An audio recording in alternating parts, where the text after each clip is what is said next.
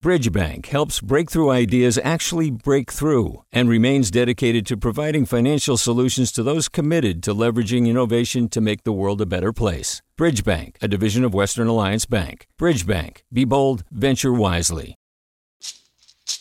Hey, it's Glenn Washington from Snap Judgment. And if you love what you're hearing, and I know you love what you're hearing, please consider becoming a KQED member. Get special access to cool events, behind-the-scenes footage, and so much more. Plus, you'll sleep better at night knowing you did your part for the community you depend upon. It's in you. Please be in it. Visit donate.kqed.org/podcasts to sign up now. That's podcast with an S. Thanks. From KQED. This is the California Report. Good morning. I'm Saul Gonzalez in Los Angeles. California's largest wildfire of the year continues to challenge the more than 5,000 firefighters battling the blaze. The Dixie Fire has burned nearly 193,000 acres in Plumas and Butte counties, with the blaze merging with the smaller Fly Fire to the east of it this weekend. Much of Plumas County this morning is under a mandatory evacuation order. Crews were able to take advantage of cooler temperatures yesterday, but there are concerns about increased wind gusts in the next 2 days and dry, hot weather later this week. Cal Fire's Mike Wink says, along with fighting the main fire, crews are trying to prevent hot spots from popping up. By doing this backfiring operation, there are less fuels for it to get into, for it to then spot, and for the cloud formation, the pyrocumulus to develop that would bring those embers aloft. The Dixie Fire has destroyed several homes and structures, although crews haven't been able to fully assess the damage.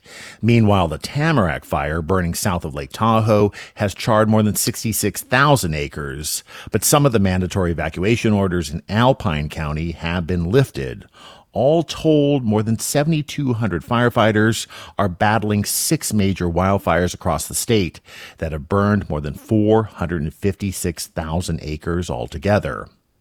Let's turn to the pandemic. For the fifth straight day, the Los Angeles County has seen daily COVID-19 cases top 2,000. The number of newly hospitalized is nearing 750. The highly contagious Delta variant of COVID has been blamed for the surge in cases across Los Angeles and California. And it's not only affecting the unvaccinated, as public health officials in LA County first said in June. 20% of the positive COVID tests were people who were fully vaccinated. And that's concerning to many people who are tracking the spread of the Delta variant, like Andrew Neumar, a professor of public health at UC Irvine. I always knew that the lull in cases we were seeing in the spring was not going to be permanent, that there would be another cycle or more cycles.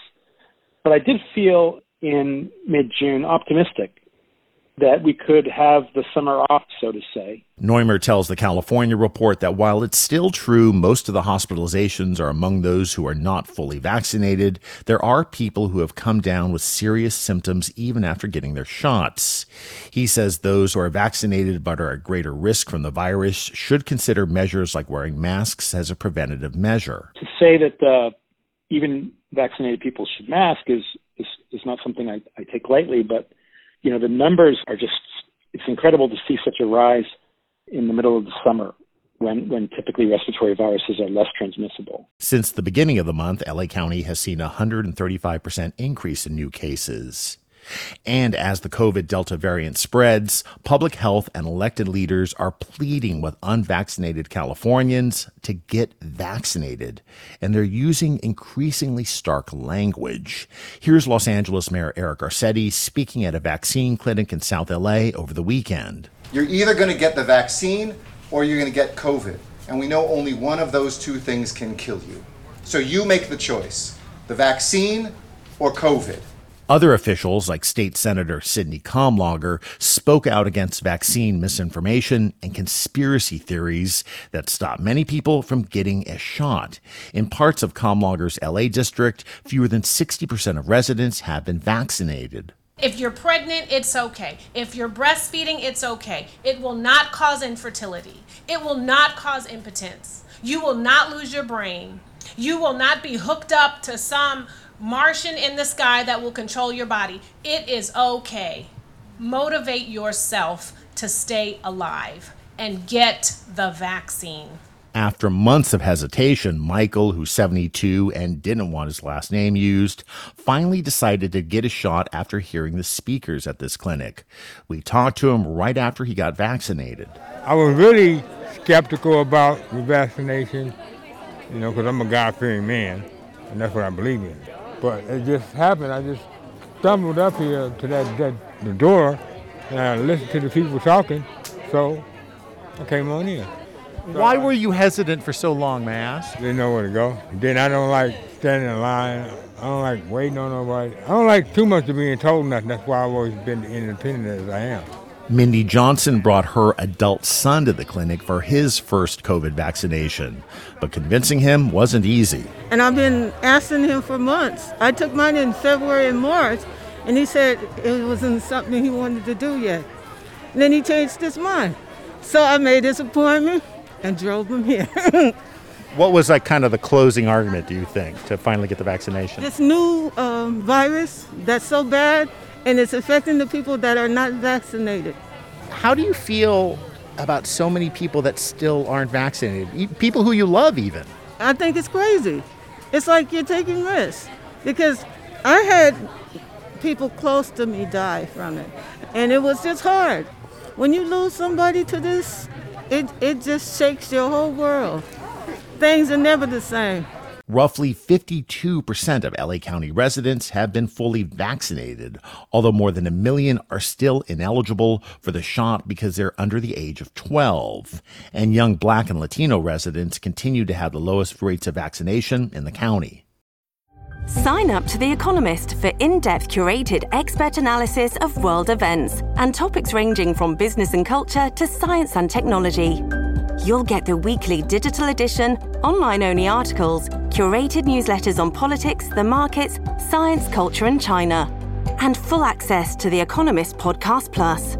The Economist is independent journalism for independent thinking.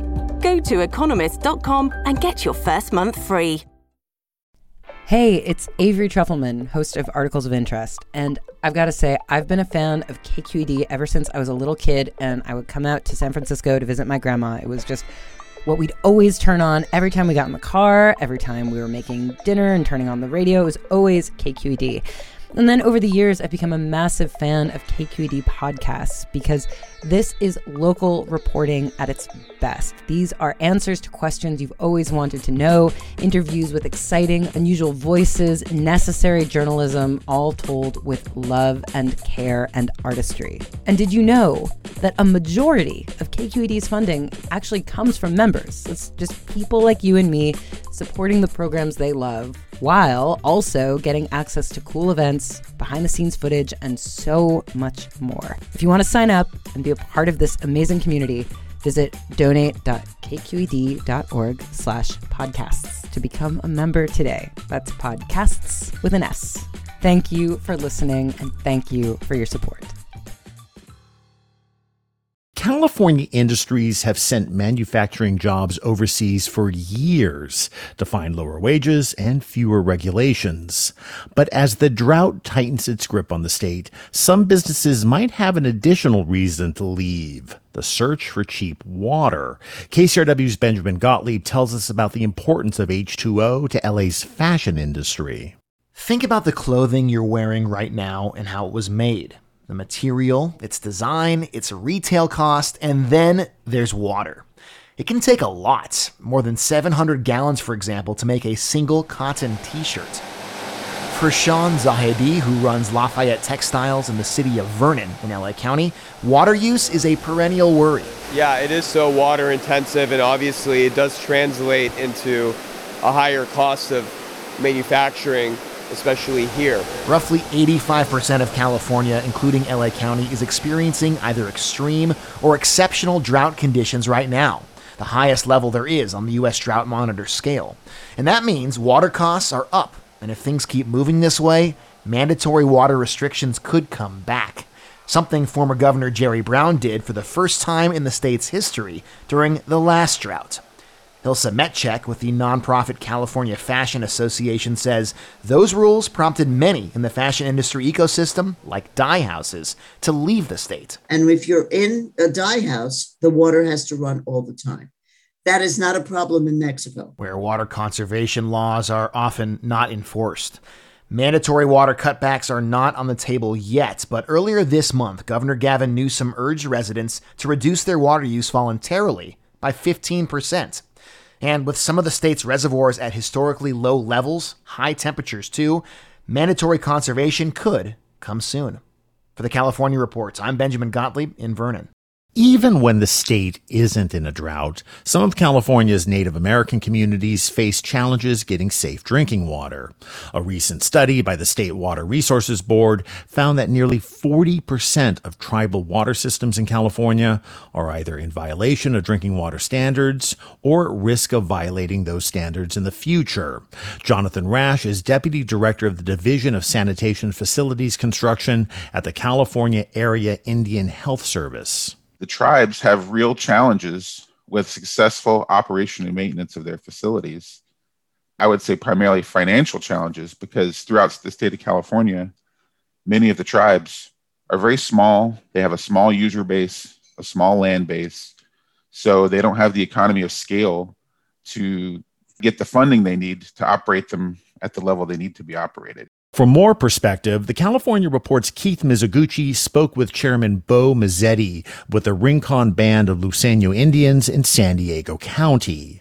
Every tribe of California has need for additional water infrastructure development. For example, in the old days, when I say old days in the 70s, most tribes, when Indian Health helped tribes develop their water systems, they put in like a 4-inch line. That's a 4-inch diameter water line. Well, that line, for example, will not sustain a long distance. It will not sustain fire hydrants. But people don't realize most of the tribes do not have fire hydrants because we don't have the diameter pipe, which is a 6 to 8 inch diameter pipe that you could put a fire hydrant on. So when we have fires, we have very little ways to really fight the fires. The other thing is we don't have the water storage ability to fight fires. So yes, every tribe has a need for infrastructure improvement and development. Every tribe in the state of California. Are water rights for tribal lands still an issue in the state? Going back to the Groundwater Sustainability Act, that's one thing I'm personally proud of. Within that Sustainable Groundwater Management Act that was passed and signed by the governor, Governor Brown, there's a special provision in that where the state recognized Indian Federal Reserve water rights. They're the first state to ever Federal Reserve water rights acknowledgement in legislation, California. So I'm proud of the state for doing that and understanding it. The biggest problem with tribes are we're kind of out of sight, so we're out of mind. When legislation and different things, water necessity is needed, assistance is needed, tribes have to try to scrabble and find what they can. With drought conditions worsening in the state, how concerned are you about what it will all mean for tribal lands across California? It's a major concern. As the wells drop, then you would get into, if you have a well, the water table dropped below the existing well depth, what you have to do is go in and then deepen that well. If you're fortunate to be able to hit more water, you have to deepen that well. Again, that takes time and that takes money. I know most of well drillers, I'm also a licensed well driller, so I have a little background in that area. They're all busy. They're busy. So what our tribe's looking for, we have communities around us trying to develop some kind of a relationship and a contract to be able to tie into some local system as an emergency backup system for our tribe. We're working on that. Not all tribes have that opportunity. You know, depends where you're located within the state. That was Bo Mazzetti with the Rincon Band of Luiseño Indians talking to the California Report's Keith Mizuguchi. Let's turn to the Olympic Games in Tokyo. The U.S. men's indoor volleyball team is 1-1 so far in the competition, following a loss to Russia earlier today. We've been tracking three-time Olympian and middle blocker David Smith, who grew up in Los Angeles County, and asked him about what life in the Olympic Village has been like. Everybody's masking. There's sanitation stations all over the places. In the dining hall, we're pretty much individual seating with little glass plastic partitions between everybody who's eating in there. So it's the same thing, but there's definitely little noticeable differences. The men's volleyball team's next match is tomorrow night against Tunisia. And that is the California Report for Monday, July 26th. We're a production of KQED Public Radio. I'm Saul Gonzalez. Thanks for listening, and have a good day. Support for the California Report comes from Personal Capital, helping people take control of their finances with financial tools and objective advice from a fiduciary advisor, personalcapital.com. Eric and Wendy Schmidt through the Schmidt Family Foundation, working together to create a just world where all people have access to renewable energy, clean air and water, and healthy food, on the web at theschmidt.org.